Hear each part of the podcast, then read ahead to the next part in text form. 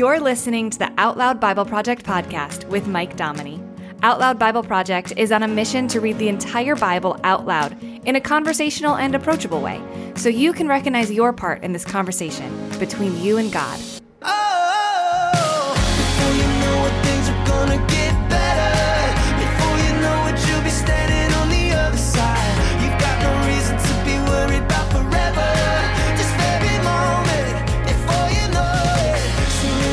Hey, welcome back to the Out Loud Bible Project podcast. I'm Mike, and I'm just here trying my best to read the Bible like it makes a difference. It's made a difference in my life. Hope it's made a difference in your life. So let's just read it like it matters, you know?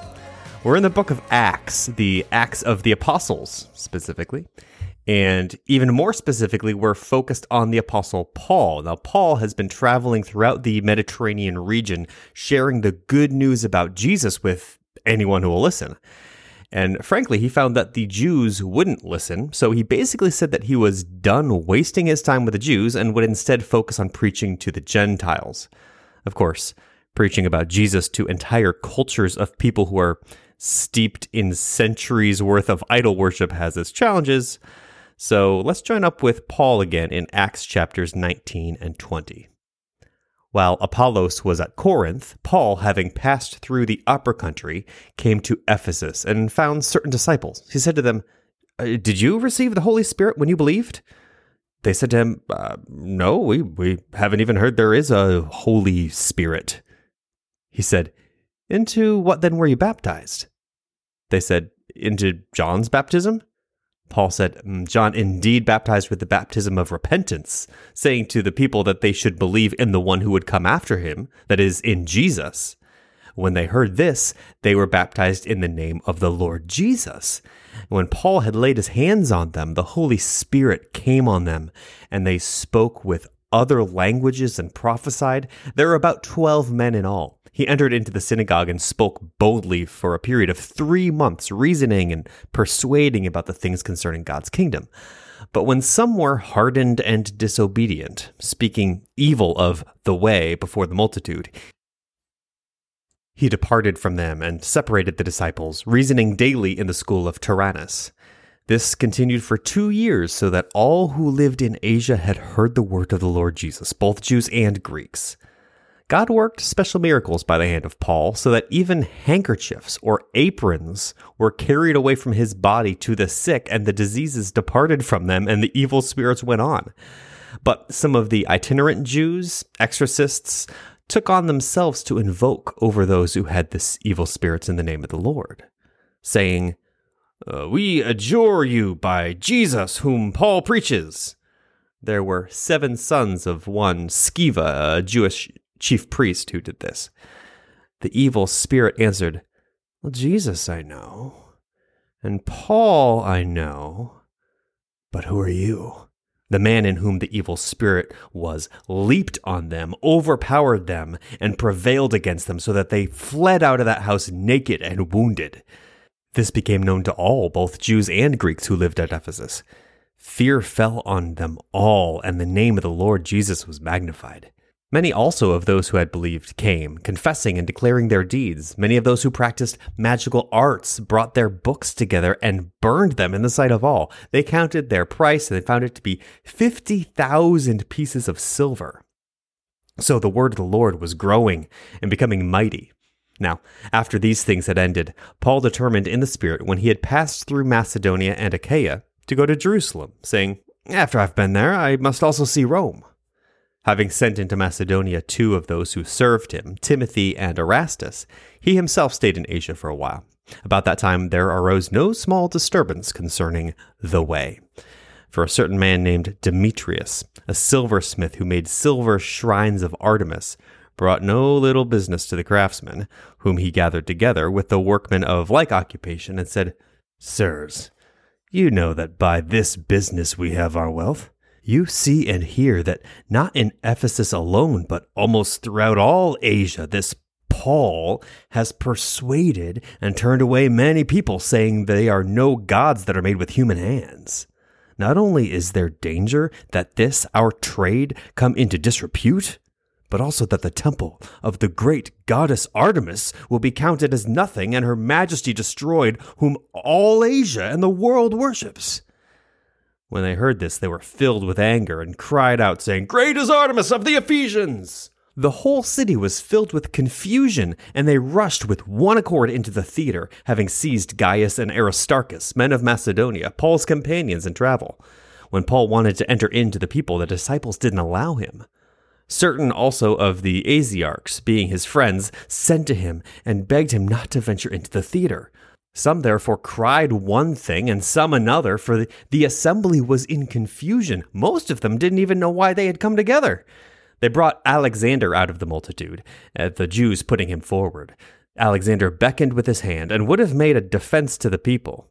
But when they perceived that he was a Jew, all with one voice for a time of about two hours cried out, Great is Artemis of the Ephesians! When the town clerk had quieted the multitude, he said, You men of Ephesus, what man is there who doesn't know that the city of the Ephesians is temple keeper of the great goddess Artemis, and of the image which fell down from Zeus? Seeing then that these things can't be denied, you ought to be quiet and to do nothing rash.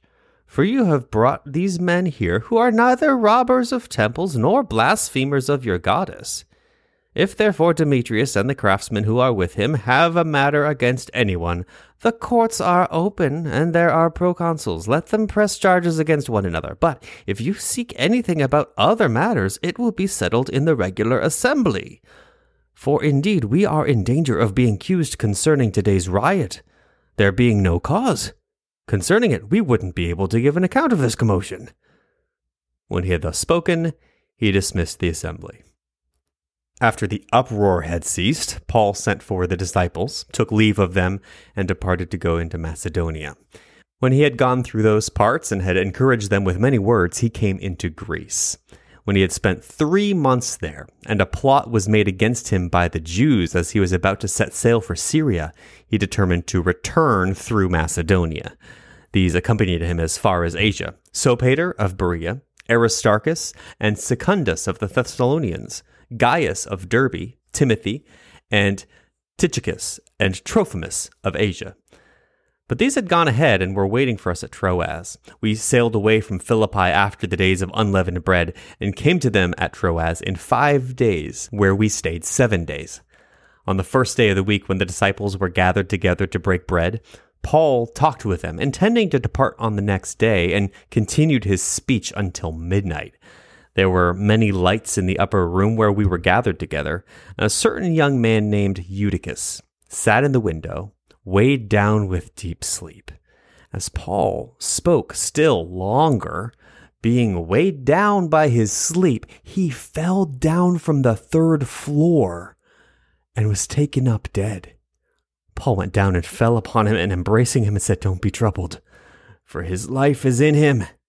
When he had got up and had broken bread and eaten, and had talked with him a long while, even until break of day, he departed.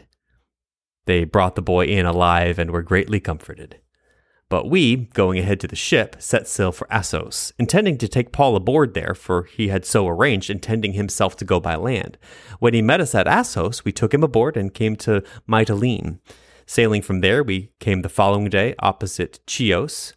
The next day, we touched at Samos and stayed at Trogyllium, and the day after, we came to Miletus for Paul had determined to sail past Ephesus that he might not have to spend time in Asia, for he was hastening, if it were possible for him, to be in Jerusalem on the day of Pentecost.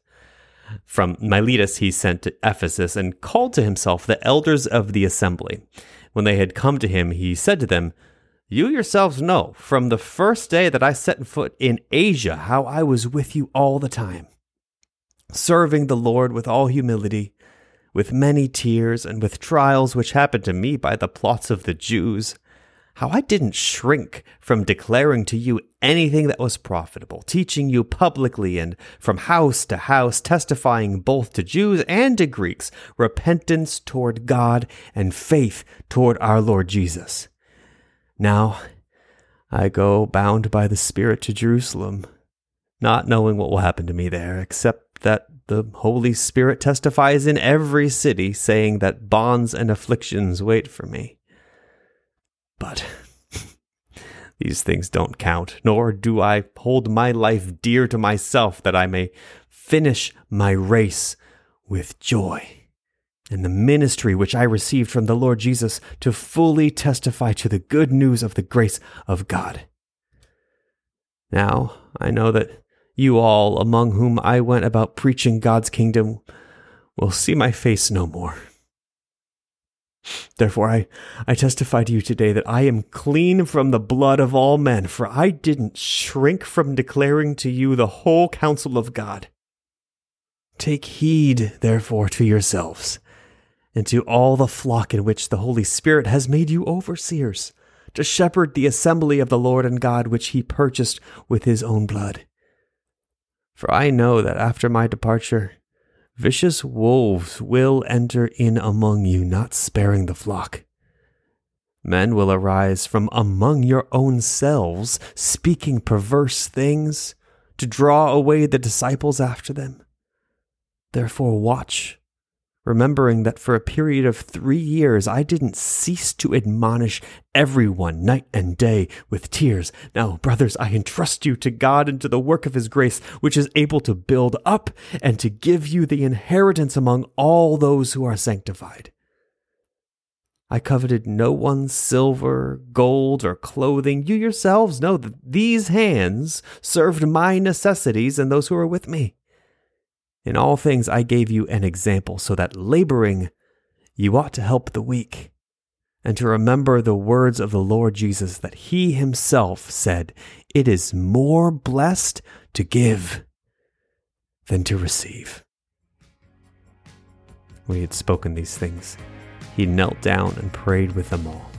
They all wept freely and fell on Paul's neck and kissed him, sorrowing most of all because of the word which he had spoken, that they should see his face no more.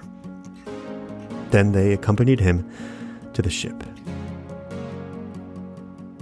Is there any group of people that you could talk to where you could say the sorts of things Paul said with as much certainty as he did? I'm not guilty of mistreating you. I never held back a single truth about God. I didn't stop admonishing you all to be true to God. I never asked anything from you. Everything I did was to be an example to you. Man, what if we lived in such a way that we could say those things to our family, our coworkers, our church? Hmm, that is the thinking out loud thought for today. You've been listening to the Out Loud Bible Project podcast with Mike Dominy. When you become a patron of Out Loud Bible Project, you help make the Bible accessible for people who desperately need to know they have a role in this conversation with God. To learn more, visit OutLoudBible.com and click Support This Project. Thanks for listening.